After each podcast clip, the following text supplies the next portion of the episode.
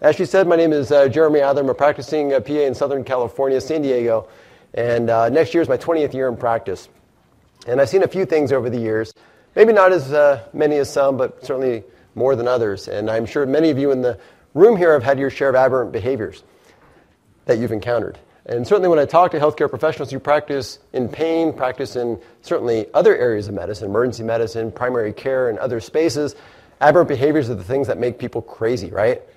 Just crazy. And for a lot of people, these are the things that they just, they don't want to uh, deal with. I can't tell you how many times over the years I've seen records from referring providers who basically say, you know, no more meds until you go to pain management, or, or just, I, I'm, I'm done, I'm out, and, uh, and uh, I need help.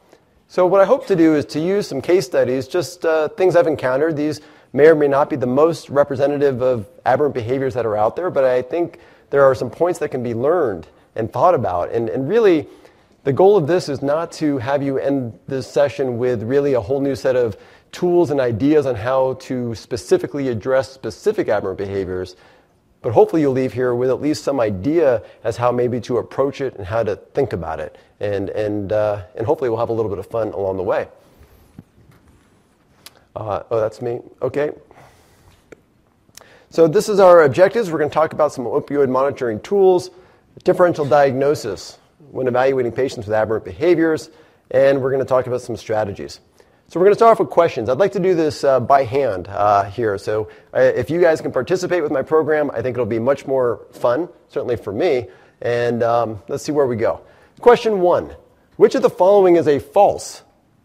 Which of the following is false regarding a definitive urine drug test having a methamphetamine level present? Is it false that a positive result is consistent with methamphetamine use? False? Or is that true? That's true. A positive result can be consistent with a legitimate prescription medication. All right, I hear true, false, true, false. Okay, we're mixed on that. A positive result can be consistent with a legitimate over the counter medicine. False, true, true. Okay. A positive result is always definitive for illicit drug use. All right, finally we get something really strong. Okay, we'll come back to this at the end here. A primary source of opioids for individuals who misuse them is from a patient who misuses their own medicines, a patient who is actively doctor shopping, a friend or a family member, or internet sales. See? Okay. A positive definitive result on a urine toxicology report always indicates that the tested substance is present in the specimen. A positive definitive result, so quantitative. Not that I'm trying to talk you out of your answer. I'm just making sure you understand the question. All right, let's go through and uh, let's go and get started. First of all, I am using cases that uh, I have encountered, so I've tried to de-identify them in terms of HIPAA stuff. Every situation is unique, so the way that, uh, or the things that we observed in our practice may be different than your practice. Things that we did in our practice certainly may be different than what you do in your practice. And there often is one more than one appropriate response, meaning that uh, there isn't just a right way and a wrong way. There's often many, many right ways and, and probably many wrong ways. So, how do we start off when we think about opioid management? So, before we get into the aberrant behaviors, that means that we've already given a patient an opioid. So, I'd like to start off just saying, big picture, this is not the emphasis of this discussion, but just when you prescribe opioids, you have to make sure that you're doing it appropriately. Well, who's appropriate? These are people that you've conducted a history and physical on, you've established a diagnosis, you've worked them up, you've considered things like their substance use history, if they have a history of abuse, alcohol, drugs, if they have a psychiatric history, family history, records. And I put that in bold or capitalized. Why did I put records in, in capitalized? so, what's that? Past history. Records are so important. So important. Uh, patients don't understand that. You know, it's in a, in a pain practice, rarely does somebody start an opioid in your practice. Usually these are people that are taking them prior to coming in.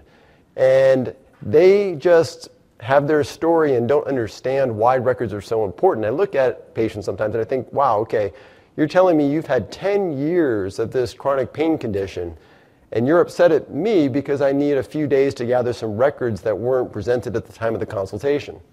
It just doesn't quite make sense. So records are really key. We risk assess, like ORT and, and uh, the SOAPP-R. How many of you use risk assessment tools routinely in practice? Great. Yeah, these are important. These are things that uh, really do help shape patient selection. Certainly, PDMPs. Um, I'm just curious, how many of you are in states that mandate legislatively that you check PDMPs?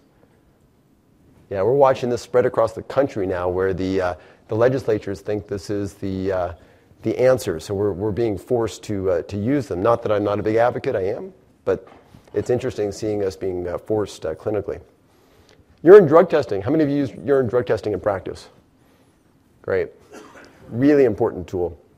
And of course, you need to get consultations. Um, one of the things I think that is so great about Pain Week is it pulls together people from various backgrounds all into one space with a commonality of pain being the thing that links us.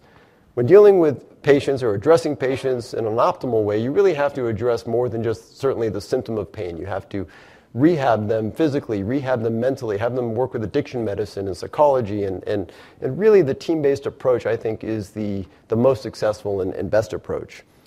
And you have to monitor these people. Just because at one point in time they were at low risk and didn't exhibit signs of problems or aberrant behaviors, that can change, right? So we have to continually reassess, reevaluate what it is that we are doing. There may be times at which we need to get new referrals, get new imaging, and um, we need to see them frequently. In terms of the source, I, think this uh, graph uh, appears probably across many different uh, programs here at Pain Week and others, and I think it's just so important. This is the this is the survey conducted by SAMHSA, federal government data, on the source of opioids when people misuse them. And this is looking at a variety of sources. And what's so striking about this is the number of people that misuse opioids who get them without a prescription. The majority, about 60 to 70%, get them without a prescription. Now, where do they get them? They get them from our patients, right? So we are involved in that circuit to a certain degree. But diversion and the leaving of legitimate uh, practice uh, is something that is really significant. The PDMPs, which I think are great, on this graph would suggest uh, 1.4% uh, get them through doctor shopping. So although doctor shopping is a real issue, the lion's share here is, is really on the uh, diversion. But that doesn't mean that patients who sit in front of us won't have problems. And that's really when now we're talking about aberrant behavior. So I'm going to, to shift away from the diverted drug and, because those patients we don't, people we don't ever see. But the people who sit in front of us might exhibit some behaviors that have us concerned, and we have to decide is this a situation that's appropriate? Is it inappropriate? Are they having a substance use disorder? Is it just something random that occurred? What is happening when these behaviors uh, present themselves?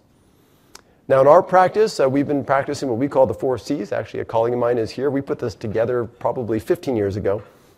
And this is if a patient exhibits really a first time kind of low risk behavior. I mean, if we find one of our patients who's crushing up pills and injecting them, that's not low risk. Okay? But if you have somebody who, let's say they're two days early on a 30 day prescription the first time that you gave them a medication, I don't know so much about that. I have to dissect that a little bit deeper. So, what we try to do when we approach these behaviors is be very systematic. And that is, the first step is we want to counsel them in person. So we bring them into the office and they need to look at us and tell us what's going on. We have some behavior, lost medication, we have early refills, something has occurred. We want to know from the patient what happened. So we counsel them. We generally will cut down the quantity we prescribe. So if we feel they're still a candidate and that they are appropriate to continue with an opioid or a controlled substance, we're going to reduce the amount. And we're going to collect a urine sample certainly as part of our assessment, and we're going to check our PDMP. And we just do this reflexively if, if somebody is having an aberrant behavior. Clinically, I kind of think of it like bear hugging. So if they are showing some behaviors of concern, we're going to sit on them and grab them. And I can tell you that in my experience of doing this for so many years, if a patient is really just seeking an opioid, I mean, they aren't trying to actually manage a chronic pain condition, they want nothing to do with you bear hugging them. They will, they will bolt, they will jet, they, they want to fly under the radar, they will try to find somebody who is easier. And if you kind of sit on them and work with them, and if they're a patient who is trying to get better from a pain condition, you will generally find that they pretty much start to adhere to the program, that they, they're more participatory and you can see them actually improve. Okay, so now I'm going to jump into cases. So this is case one. This is a 48 uh, year old female, and uh, she has a terrible spine. If you can see it, I don't know if the light allows you to see it. She uh, has scoliosis since 1981. She's had multiple surgeries. She's had hardware in, she's had hardware out. She had the hardware taken out and she fractured at one of the levels. They had to go back, put new hardware in, actually pending another uh, revision and extension of her uh, fusion. She has a uh, implantable pump there you can see in the right lower abdomen, and she's receiving intrathecal hydromorphone. In addition to that, she has some rescue dosing of oral hydromorphone, and she doesn't have any family history of a substance abuse problem. She's never had herself a substance use history, no drug, alcohol, tobacco. Her ORT score is 2, which is a low ORT, and her PDMP is consistent. She's only getting the uh, oral hydromorphone and the intrathecal hydromorphone from us. Uh, and for years, years, probably 10 years, uh, we've been following her. But we did a uh, periodic uh, urine drug test, which we customarily do, and it came back inconsistent. And this is what we saw. We saw hydromorphone, which we expect. And we saw methamphetamine and amphetamine, and she just denies it. Absolutely denies it. And we look at her PDMP, and there are no entries for methamphetamine. This is not something that appears to be prescribed. So here we have a situation, right? Long-standing patient, low-risk patient. We're pretty well um, connected to this patient. I mean, we put a pump in her, so therefore we, we have a commitment to help this person with their chronic pain condition. And now we have methamphetamine showing up in their urine. What do we do? And they're saying that they didn't use it.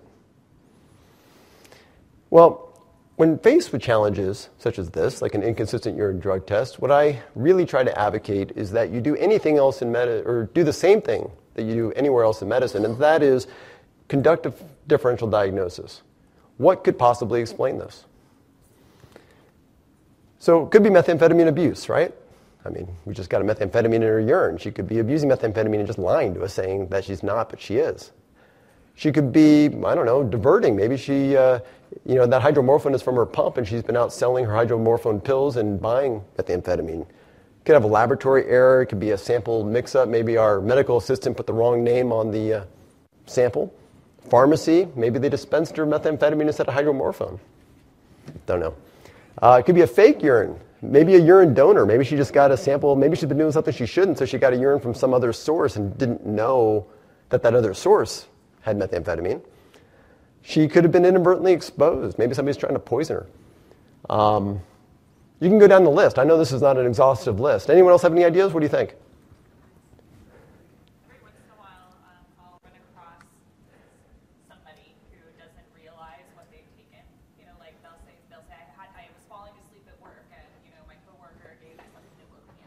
Yep. So she. So she said, you know, uh, it could be that uh, inadvertent exposure. Somebody, she was at work, she was falling asleep, and somebody gave her a, a, pill to wake her up and didn't know it was methamphetamine. You know, good, right? Good, yeah. I'm in California and I had uh, not medical marijuana, but street marijuana laced with methamphetamine. Sure. So marijuana can be laced. Uh, so again, uh, she may not be aware of her consumption. So it can be, yeah.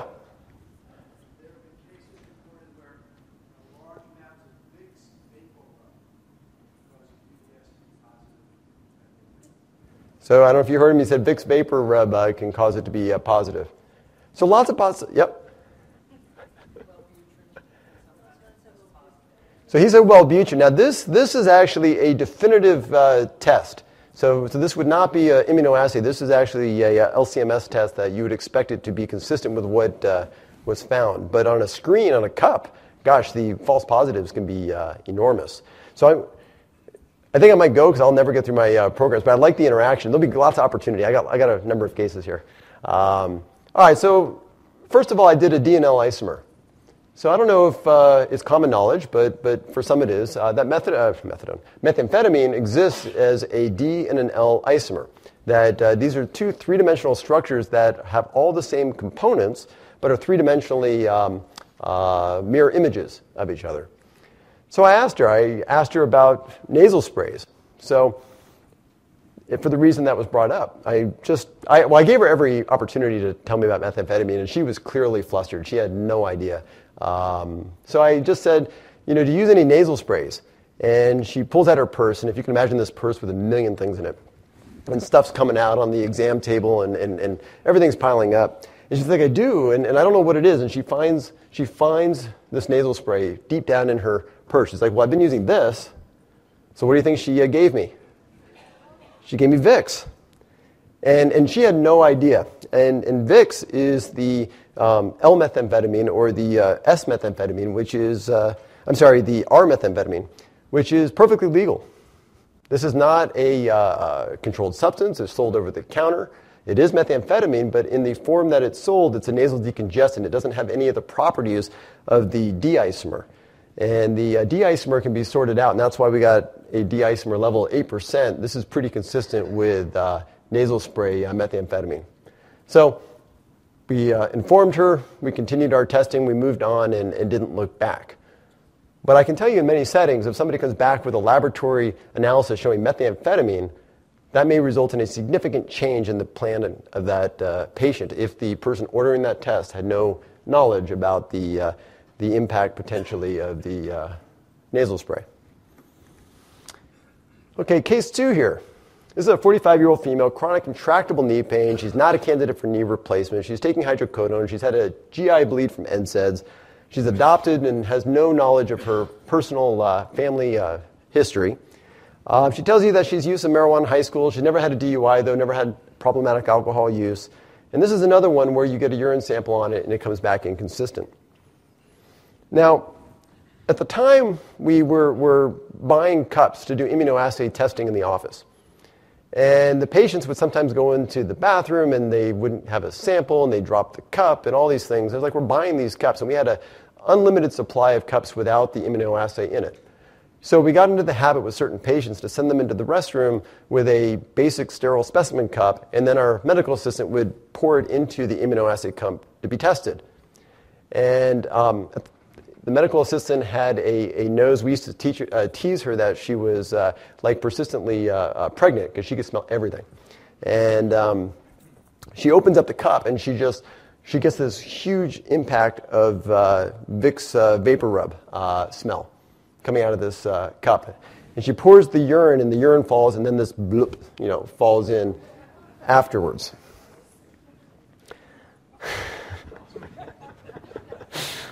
All right. So, what do you think? Um, it could be terrible kidney disease, right? Um, you know, my medical uh, assistant maybe had it in for the patient. Maybe they were trying to sabotage this patient. They spe- uh, tampered with the specimen. Uh, maybe the patient tampered with the specimen. Maybe the patient had heard something about Vicks and, and methamphetamine and, and said, hey, maybe I need to, uh, to do something about this sample. Uh, maybe it came from the manufacturer defective. Um, any other ideas? What do you think? Why is she putting Vicks Vapor Rub in her uh, urine sample? What's that? So she said the patient did it so we didn't know she was using methamphetamine. So that's, that's, the, the, that's, the, that's certainly what we thought. So we felt, yes, she's likely tampering with the specimen to hide uh, abuse, but it was actually negative for methamphetamine. Which goes to show you that Google doesn't know everything because it was positive for cocaine. Okay. okay. she didn't, she didn't come back to us. I, I, I never got follow up on her. All right, this is a, uh, a more recent, uh, this was a year or two ago, uh, happened in our practice. And this is a, uh, California has very strict guidance on prescription blanks uh, for scheduled drugs. And we got a call from a pharmacy for one of the physicians in our group. And the pharmacy said, You ordinarily write for oxycodone on weekends. Uh, now, I can tell you we don't ordinarily write for oxycodone 30 milligrams to begin with, but they wanted to know if we write it on weekends. They were just a little bit concerned and, and wanted verification. So in California, first of all, they sent us a copy of the prescription, and uh, you'll notice I didn't de identify the uh, person because I have no idea who this is. And um, these are all the requirements of a California prescription. First of all, if you photocopy it, it has to say void. It has to have a watermark, has to have chemical and thermochromic ink, opaque writing, it has to have checkoff boxes, and all these different items. And can you see what's wrong with this prescription?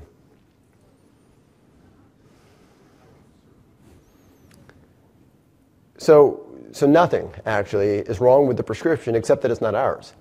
And um, this is a situation where the uh, oh yes.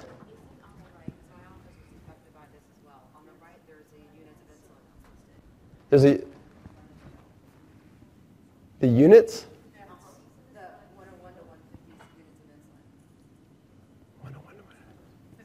Those are pill counts in California. So this, this was not, uh, this was not uh, our prescription pad. And uh, so, so what do you do when you find a fraudulent prescription pad out there is you call the DEA, right? So DEA was kind enough to send us a reverse PDMP. So they actually sent us a, a sample period, about three months, of all of the prescriptions linked to a particular prescriber as opposed to patients. Ordinarily, we don't get to see that type of data. And we found that in three months' time, there were thousands and thousands of pills that had been dispensed on this prescriber's um, uh, this pad that had nothing to do with the prescriber. So we're of course enraged, right? It's pretty violating as a healthcare professional to find out that somebody's made pads with your name on it and is out there filling opioids that are showing up in the state database. So we were expecting the cavalry to come in from the DEA and just like fix this. And what they told us, which many of you may know if you've had any experience, is this is widespread that the people that are involved in uh, illicit opiate sales, they can print these things up. And they essentially, when they go into a pharmacy, if there's any hiccup, they just stop with that prescriber, they go on to the next. And that there really is no way for them to, to really catch these. There's no investigation. They said the best they could do was actually uh, phone the pharmacies indicating our prescription pads have been compromised and that they shouldn't fill prescriptions from us which wouldn't work so well. All right. A little frustrating uh, on the uh, provider side here. All right, so this is a different case. This goes back, this is probably 15 years ago. Uh, this is a 49 year old male. He had post laminectomy syndrome, new onset radicular pain, history of Klinefelters. He's married, he's never had drug or alcohol abuse problems. He does have chronic anxiety, he is in behavioral therapy, pretty well managed. And uh, his regimen consisted of methadone 10 milligrams every eight hours and he's been doing this for three years, same dose, and uh, totally successful, except he's had this new uh, radicular pain that he was coming in to have us address. And uh, the problem, though, is he said the methadone was only lasting six hours. So he said he did really well for six hours, and uh, he just those last two hours after every dose, he felt his pain was not managed, and he wanted to take this every six hours, not every eight. So we said, well, let's treat you interventionally. We felt he was a candidate for epidural steroids. We scheduled him for an epidural steroid injection That happens to be the following day, and he no shows. He doesn't come in for the injection. He had a good reason, and that is that he died. Um, the morning of the procedure, he, uh, he uh, was found and uh, died and uh, came as a complete shock to all of us. I mean, this was a patient we knew uh, for a long time, and we eventually uh, got the report from the medical examiner um, saying that he died of methadone poisoning. And he had some associated factors of cardiac disease, but the principal diagnosis. And very short after, shortly after us getting that letter, or rather not the letter, the report, we got a letter from the widow saying she was going to sue us for negligence. It kind of, you know, this shouldn't have happened. And uh, that, that's not a very good letter to, uh, to receive. So we looked at the report and uh, we had to think about this. You know, what, what's the differential? on this particular case. You know, certainly methadone overdose, right? I mean, we know that methadone is uh, associated with a number of uh, opioid-related deaths, so we had to consider that. Homicide, I mean, maybe somebody had something in for this patient. Could be a lab error, maybe the pharmacy dispensed something else or, or changed the dose. Uh, drug interactions, maybe somebody gave him something new that interacted with methadone. Uh, maybe alcohol was involved. Lots of possibilities potentially, but we were kind of nervous here with this particular case. Well, what was interesting is about six months prior, on the same dose, when this patient was complaining of a six hour duration of uh, uh, relief, we actually did peak and troughs. We wanted to see did his exposure to methadone somehow change? Did he metabolize it differently? Did he clear it differently? Why is this only lasting six hours? Uh, that's not what we generally find in our patients. So we actually did peak and trough levels. And what we found really is that the peak and trough didn't show anything. That, that pretty much his methadone at eight hour interval dosing was pretty much the same uh, each time. And uh, he didn't have a dose change.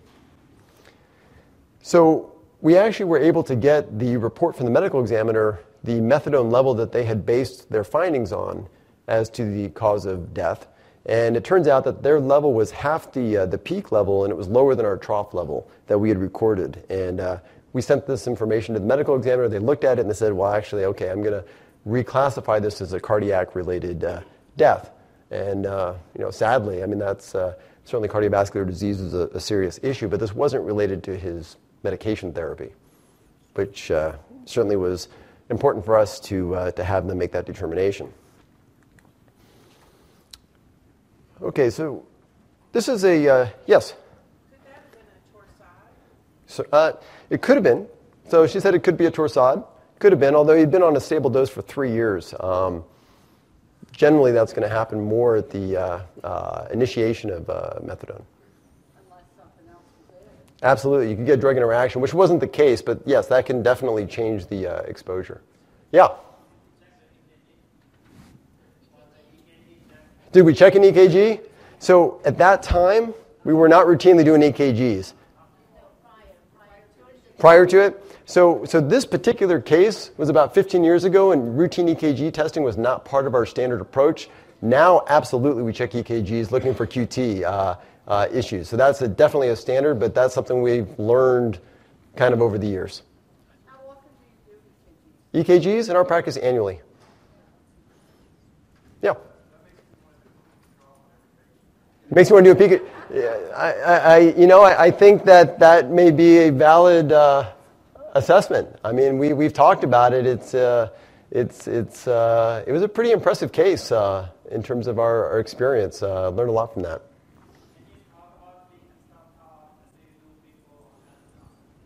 I, I didn't hear your question. I'm sorry. So it's not routine. The only reason, so he asked how often we do peak and trough. I, I don't p- do routine peak and trough levels on patients on methadone. It just happened to be at that time we were kind of interested in the uh, duration of uh, relief, and I was working in a center that was uh, much more kind of academic on some of these these issues, and uh, we did it. It wasn't routine, but it happened to be in this particular case very uh, relevant.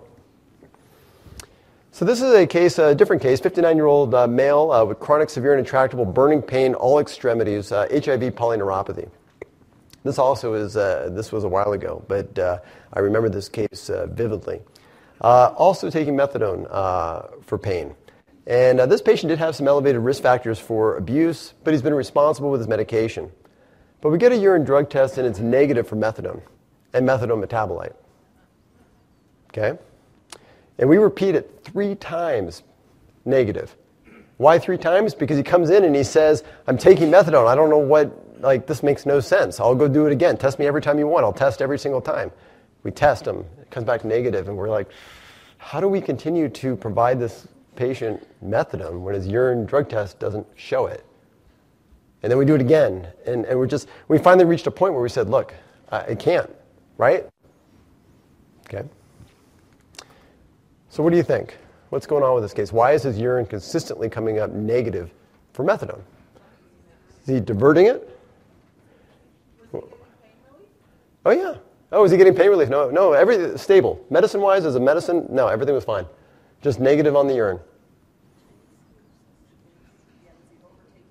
Overtaking it. So we, we didn't have any behavioral uh, aberrancies. So he didn't refill early. He didn't uh, report uh, inadequate analgesia. He had no side effects or toxicities that we were concerned about. The only real thing that stood out here was a negative uh, urine. So we got to think about what are the possibilities. Is he diverting it? I mean, certainly methadone's diverted, so could he be selling it? Is he binging? Is he taking it all in the first you know, month or two and not wanting to, or the first week or two, not wanting to tell us so that when he comes in, he is negative because it's no longer detectable? Is he giving us fake urine? Maybe he's trying to hide something else. You can find fake urine out there uh, pretty easily? Um, or is he substituting it? Maybe somebody else, uh, he's taking it from them. Is it a lab error? You know, it could be certainly issues at the lab. Is it a pharmacy error? Maybe he's not being given methadone. The pH?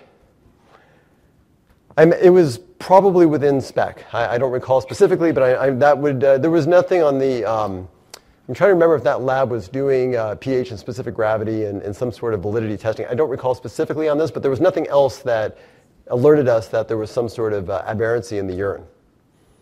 That's a good question. Specimen validity is uh, certainly an important part of drug testing. Yeah. So, in terms of his drugs for HIV, I do not recall what he was taking for his HIV. Why, why do you bring that up? Oh, an inducer. So clearing the methadone so we don't detect it? probably not it, but, but I like, you know, the, you, to think about these things. I can tell you when people encounter aberrant behaviors, a lot of the response that we see is very knee jerk. Just, I want out, boom, they act. And they don't go through a differential diagnosis to consider what might actually happen. All right, well, let me tell you what happened in this case. We get a call six months after all of this from the medical director of the lab, and they said that they identified that an element of their testing of methadone was inaccurate, and all the reports led to false negatives, and we couldn't rely on it. It was inconclusive, and um, we contacted the patient, and he was done with us. I mean, that was a bridge burned. You do the best you can, right? We didn't know. We had to act, and, and we tried multiple times. And I still, you know, this is a long time ago, and I still feel terrible, terrible about it. When we do testing on patients and we make decisions on it, and then you find out what you made a decision on wasn't accurate, it really kind of rattles you. So ironically, I just showed you two methadone cases, and we didn't use methadone that often. So it just happened to be. So no, I didn't have a bunch of cases that uh, were methadone coming up negative. Not every patient used the lab that uh, we had used for this patient. Ooh, if it was my patient today, would I do something different? Yeah, I'd probably use a different lab. I think that the diversity of labs is, is much more uh, common. Uh, I may incorporate a uh, addiction medicine consultation and, and, increase the team of uh, providers that have eyes on this patient. It's, uh, and certainly knowing what I know through some of these experiences, I, I would definitely be uh, more inclined to investigate it a little bit deeper. Oral swab didn't exist back then. But, but oral swab would be a great option to, to do. So do some other testing methodology, maybe blood, maybe uh, oral swab, something uh, uh, different than just a urine. Witness administration. I did not do witness administration. I, I don't routinely. How, do, how many of you do witness administration of urine?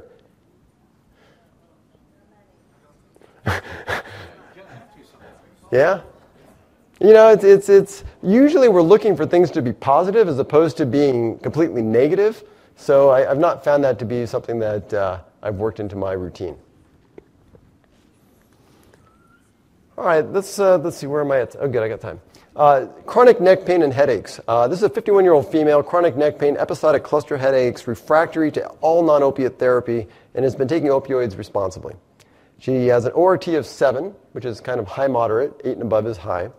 Her family history is positive for alcohol abuse. She's a victim uh, herself of pre-adolescent sexual abuse. She used some cocaine in college. And under our care, her PDMP has been consistent, so we don't detect doctor shopping. And for four years, her urine testing has been consistent. And then it wasn't. Came up positive with cocaine. And she denies use. There's no way. No way. So, again, running through a differential diagnosis this is cocaine abuse, laboratory error, inadvertent exposure to cocaine. You know, like uh, earlier you mentioned uh, marijuana could be laced. Maybe she had marijuana, although the test didn't show marijuana, but nonetheless, uh, maybe she substituted urine. Could be fake urine. Could be other possibilities, right? Okay. A little bit more history. Six weeks ago, she had ENT surgery. Oh, that clears it up? oh, yeah, sure, yeah. I, those ENT people. Anybody practicing ENT? okay. All right. So, so sure enough, I know why you said, oh, and that's because I, like myself, or like you, I call the ENT and say, you didn't by chance use cocaine when you did surgery on this patient. Oh, sure. Okay, and I'm thinking about cocaine six weeks ago. Six weeks ago. So I called the lab toxicologist because that didn't make sense. And they said, six weeks ago. They said, well, maybe, this is the toxicologist, maybe there was some retained clot from surgery that had some cocaine still in it and happened to break free right at the time you tested, and it was there and you picked it up. Who likes that answer? I don't. I mean, I went with it. I mean, so. all right. So we started testing. We, so we did those four C's. We bear hugged this patient, you know. So I'm, now I'm testing uh, every month, and it's coming back consistent, and and we're following the patient. All right, you know, I, it, that's really weird. Maybe I need to write this up. This is something you don't ordinarily see. But then it comes back the fourth time now positive for cocaine, and there was no more surgery. Big clot. Big clot. Okay. So what do you think? What do you think? She's using cocaine. She's abusing. All right, she still denies it. So, so what she tells me though, is she's like, fine, here, this is, this is what I think's happening. She says, you know, my husband abuses cocaine, not her. And she's really concerned about his abuse. He's out of control. So she doesn't let him have access to it, but she prepares it for him in small portions. And she must have gotten some transdermal exposure to the cocaine as she's preparing it. Yeah, I, I, I like the story. I mean, that, that didn't work so well. So we, we sent her off to addiction medicine, and, and uh, she actually refused to, uh, to go, but we, we tried to, to, to get her into, uh, into treatment. All right, 37 year old male, chronic right ilioinguinal neuralgia, status post a hernia repair, and he intermittently has severe pain in the groin, and he takes an opioid, and things have been fine. He doesn't take very much. And uh, family history is negative, his personal uh, psychosocial uh, history is negative, his PDMP is consistent. We've tested him five times over the last maybe two years, and everything has been fine. And we get a urine now here, and this is what we get. We get oxycodone, noroxycodone, oxymorphone are all positive, and we get a norfentanyl positive. And it's, it's there, I mean, at 9.5. And fentanyl was negative. Very unexpected. Did not expect norfentanyl in this patient's urine. So, what do you think? I don't know if you've heard Jay Joshi talk about counterfeit pills or have seen them on the news. Um, I heard about those first at Pain Week probably two, three years ago, and now it's like in the media actually quite a bit. So, what do you think? Is this fentanyl? I mean, is he using counterfeit pills? Is this heroin mixed with fentanyl? We know fentanyl is now being cut with, uh, or heroin's being cut with fentanyl.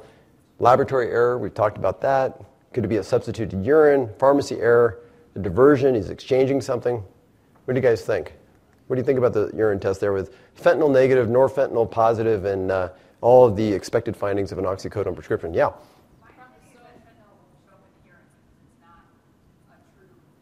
Ah, excellent. So she brought up the fact that fentanyl won't show up in the urine. So fentanyl will not show up on an opiates immunoassay test, but you can do an LCMS test for fentanyl and its metabolite, which is what we did, and it will definitely show up in that uh, capacity. Absolutely right. It is a synthetic opioid. Counterfeit pills. She's going counterfeit pills. Counterfeit pills. What's that?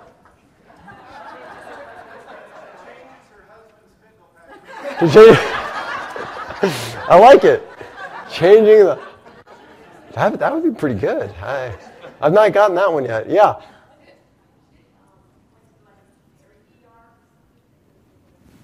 Ooh, I like that. I said that's a good one. Uh, so medical exposure went to the ER, maybe had a procedure. Maybe got fentanyl through some other, uh, some legitimate means. Okay? You would remember that, that you, that you got fentanyl? Oh, yeah? Well, I didn't say he denied the fentanyl use. I just said it was there. He denied it, but, but nonetheless, um, that, that, that, but sometimes you get these reports back and the patient's not in front of you. So you're looking at this, and, and there are people who will act when they see that report. They won't go down this, this differential diagnosis. I mean, this is really one of the key points that I'm trying to make in this entire presentation is the idea of having a differential diagnosis.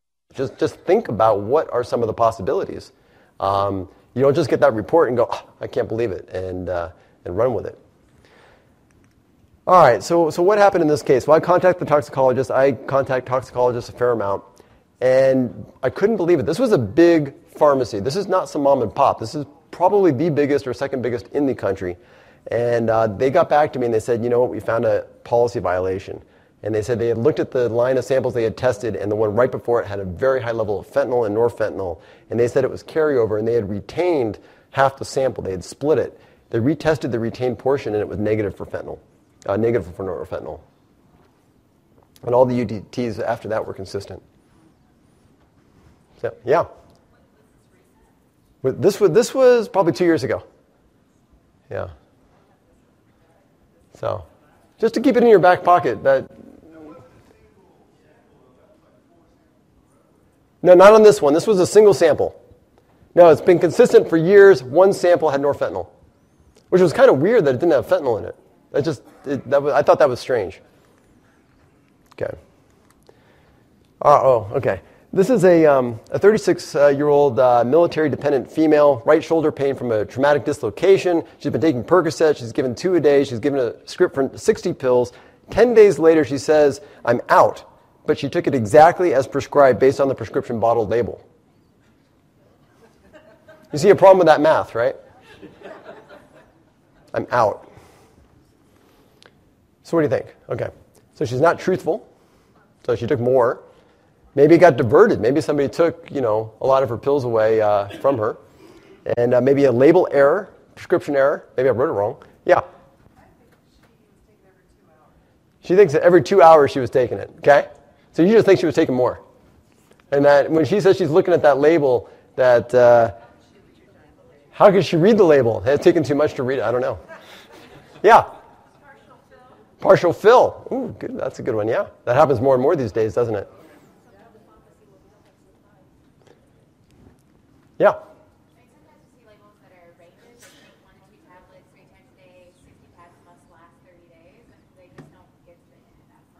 Right, so you, so it could say like take one to two, Q four to six hours, max two a day, and they just don't see the, the max two a day portion of it. Could be. All right, so what do we do? So looked in the medical record. How did how was this written? Take one tablet twice daily as needed for pain. Okay. I asked the patient to read the label. Take one tablet every four to six hours as needed for pain. So I contacted the pharmacist. I said, "What did you put on the bottle?" And they say it says take one tablet twice daily as needed for pain. Hmm. So I said, bring in the bottle. All right, so let's, let's, uh, let's see what she brings us.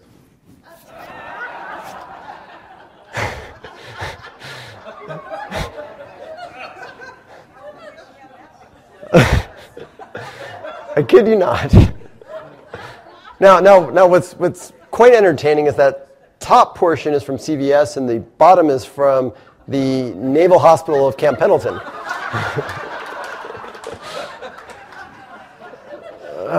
Okay.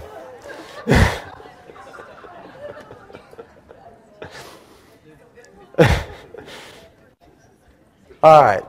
Nobody saw that one. I, I didn't. Okay, so uh, this is a 35 year old female. She lives in Virginia, multi joint, severe pain, rheumatoid arthritis, and her parents live in California in our community. And she's been taking a prescribed fentanyl patch, uh, 25 mics, Q72, and apparently it was a good outcome. And uh, she apparently in Virginia had a negative UDT, and she was stopped on the fentanyl patch abruptly because they said if fentanyl is not in your urine, you're done. She has severe pain, she's in withdrawal, and her parents bring her basically home and, and bring her to us. And, and, and I mean, everything was uh, kind of a mess. Uh, we didn't have any records. She didn't come in with any records. And, uh, and what do you think of that kind of story? Diversion, this abuse, lab error, fake urine, misuse. So, so testing methodology. Testing methodology. So I'm going to go right to that. Absolutely. So we were able to eventually get the records, and they based this on an immunoassay that came up negative for opiates. And um, fentanyl was never tested. And uh, we stabilized the patient and uh, never had an issue. This is a low risk patient. We didn't see any sort of problems or aberrancies. So it's critically important, especially as more and more healthcare professionals are pushed to utilize urine drug testing as a part of their treatment plans to understand the capabilities of what it is they actually order. Okay, um, case nine here. This is a 55 year old male. He fell from a horse. We have lots of horse injuries in San Diego. Multiple traumatic fractures, chronic pain. He himself has a history of hydrocodone abuse and marijuana abuse. The patient does. And uh, he's been provided buprenorphine uh, for pain control, and it's worked pretty well. Urine drug test, though, did come back, and it was positive for buprenorphine and norbuprenorphine, but also positive for carboxy THC, marijuana. And in our practice policy uh, for this patient, it's not appropriate for him to be using marijuana in conjunction with his controlled substances. So he admits it, he says, I'll stop, and we'll do more frequent urine drug testing. So we test him the next month and it comes back, and this time carboxy THC is negative. Buprenorphine and norbuprenorphine are positive, but hydrocodone and norhydrocodone and hydromorphone are positive. And he denies hydrocodone use. So what do you think? Get a new lab. Get a new lab. So lab error. Okay? You like the lab error, huh? All right. So is it a lab error? Is it fake urine? Is it a pharmacy error? Know, maybe they gave him hydrocodone. Uh, we had somebody recently with buprenorphine was dispensed bupropion, so things can happen. Um, what do you think? She thinks he's taken old, old hydrocodone. Leftover hydrocodone. They all have leftover, lots of leftover. All right, so we said you need to get an addiction consult, history of hydrocodone abuse, hydrocodone is urine. You know, we need help. This is beyond our ability to, to manage. And he says, I'm not going, I don't have addiction. So I'm going to give you a little bit more history. So, a patient's wife has chronic pain, happens to be a patient of ours as well. Legitimate chronic pain. Oh. No addiction history. But because her pain is of the severity that required an opioid, she was also taking buprenorphine because, out of really respect for his addiction, she didn't want a pure opioid in the house. Okay? So basically, to get to the bottom line as to what went down, is the patient finally confessed that he had not stopped marijuana and he was not wanting us to find marijuana, so he took some urine from his wife, but he didn't know that she was taking hydrocodone, who was also our patient, which was not appropriate. And anyway, that, that we, we kind of left it at that. question, yeah.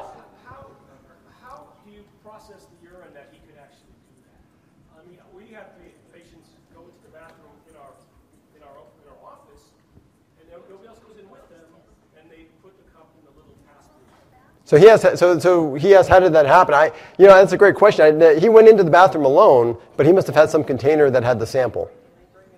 Yeah. Yeah. Wait, sorry, you're both uh, talking. I'm sorry, I work for the VA we have a lot of kind of complications around HIPAA and whether the patients report, especially when we have couples, that if one reports something on the other, it's not necessarily actionable items. Okay.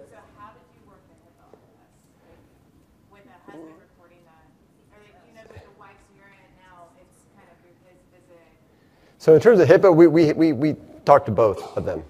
Yeah. It was pretty clear it was a problem. Yeah, this, this was, she wasn't like denying it and saying everything was fine with her. Yeah. So did you counsel and or discharge both of them? Yeah, yes, yeah. This, this was the end of, of, of relationships. And, and, ordinarily we don't discharge patients, but this, this we felt was, was beyond uh, um, what we were comfortable uh, with a trusting relationship working with somebody with chronic pain. Okay, this is a, uh, a, different kind of patient here. This is a 62 year old male who's paraplegic, secondary gunshot wound to the neck during a home robbery.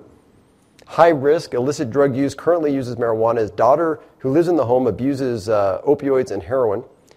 He's had medications stolen. He's uh, been at a prior pain management practice, and they were planning to put an intrathecal pump in him, and he didn't want the pump, so he came to us. That was kind of the way that he came in. And this is what he said he's taking. He said that they're prescribing him uh, 30 milligram oxycodone a half a tablet TID. And this was his initial eval with us, so new, new patient to us. And he was there with his caregiver, and she dispenses the medicine, and she says, I still have 20 remaining from the last prescription, which is at least 13 days of medicine. Now, looking at the PDMP and counting pills, he should have 100 pills, not 20. Um, so he, he was a little bit short, and he really wasn't able to explain that. And we said, look, we need to get your records. We don't have any records. We need to do urine drug tests, and you need to be willing to discontinue marijuana. The next day, he shows up and says, I'm completely out of oxycodone. Next day. And he says, Oh, I don't overuse. I take a half a pill three times a day. What, what do you think? Caregiver. Overused, diversion, shorted, misplaced. Caregiver. Everyone went right to the caregiver. Yeah. Daughter. Daughter, is that what you're going to say? Yeah. Daughter, caregiver. Okay. Hires patient himself. I mean, okay. All right, so here, here's what went down. So the caregiver says the nephew was the one that was stealing the oxycodone from the patient. So the patient couldn't control his quantities, so she took over the responsibility for safeguarding the medication. And she would go to the pharmacy, she would fill it, and she said the fill dates on the PDMP are correct. And she um, had a full bottle of uh, oxycodone in her car because she had just filled the prescription. Okay? This was at a time of transition. She had just been with a prior pain practice and, and transitioning. She then tells me, she's like, Well, I also use marijuana. And this is what happened. I picked up my drug dealer and his two homies. this is the caregiver. And I needed to stop at a gas station to make change. And the line took 10 minutes. After dropping off my dealer, I realized the oxycodone bottle was gone and I wasn't able to get it back. Now, she says I didn't want to lose my job because she had the responsibility to oversee the medicine. So she lied. She said there were 20 pills. There weren't 20 pills. So she didn't want to tell the patient who's her employer. And she thought, well, because you're going between practices, that basically that would kind of get washed in the, uh, in the shuffle, and that we would never notice the fact that these pills were unaccounted for. And um, in this discussion, what was so striking was the, the, the patient was unwilling to make a change to his caregiver. He seemed to think that was okay. So we, we kind of had some conversation around that, and, uh, and he left, and I, I never saw him again. Um, but it was quite the interesting interchange to watch uh, this thing happen. All right, let's see. Does this program end at 5:30 or at 5:40? I mean, sorry, 6:30. All right. I, well, I'll do one more case. You guys okay with that? Okay. All right, 38 year old male, Crohn's disease, three abdominal surgeries, chronic abdominal pain, just moved from Missouri, taking oxycodone and, and reports no history, psychosocial, family. PDMP was empty because he came from out of state. Uh, UDT was consistent, and the medical records were consistent. He was out two days early on his first script. That was a little concerning. So he was counseled, and we put a do not dispense date on the next prescription. After the pharmacist filled the prescription, the pharmacist came to my office because they were just a, they had some questions. They were just a little uneasy, but they filled it anyway. How many of you have had a pharmacist come to your office with concerns about a prescription? I've had it once. This is it. You, have had them? Yeah. It's not a common thing, right? And, and, and it's not from a pharmacy like in my building. This is like a local community CVS, and they had to drive to our building. So he says, this is what he says. He says that the patient told him that his daughter, the patient's daughter was doing some arts and crafts on the uh, table. And they had set the prescription down, and it stuck. And then when they took it off, it caused a hole in the prescription. But the pharmacist said, you know, none of the medication order was missing. The, the drug was there, the dose, the instructions, the check boxes for the security prescription, everything was fine. But there was this hole in the middle of the prescription. What do you, what do you think? That was my do not dispense date. just tore it out. Okay, Oh, good. Oh, good. That was my last case. That's right. Okay, I'm just going to do the question. We talked in the beginning. You guys got it right. That uh, which of the following is false regarding definitive urine drug test having a methamphetamine level? That is that a positive result is always definitive of illicit drug use. That's not true. Sometimes a positive result can be nasal spray. It could be a lab issue. What's the primary source? You guys got that right. Friends or family. Last question. A positive definitive result on a urine toxicology report always indicates that the tested substance is present in the specimen. And that is false because you have to consider lab error in terms of uh, looking at your, uh, your results. So consider these aberrant behaviors really in the totality of the clinical situation, have a differential diagnosis just like you would do for anything else. Really know your substance abuse factors, learn about your referral sources, stand behind your medical determination. You really have to balance the benefits of chronic uh, su- uh, controlled substances you know, versus their harms. Document everything. It's okay not to prescribe and one of the things that I think has served uh, well over the years is to remember it's the patient with the problem, you are there to try and help. So when they come in, they put it on you and say, Well, I just took my last pill. Yeah, that doesn't necessarily mean you need to act. So, with that, thank you for uh, staying and participating.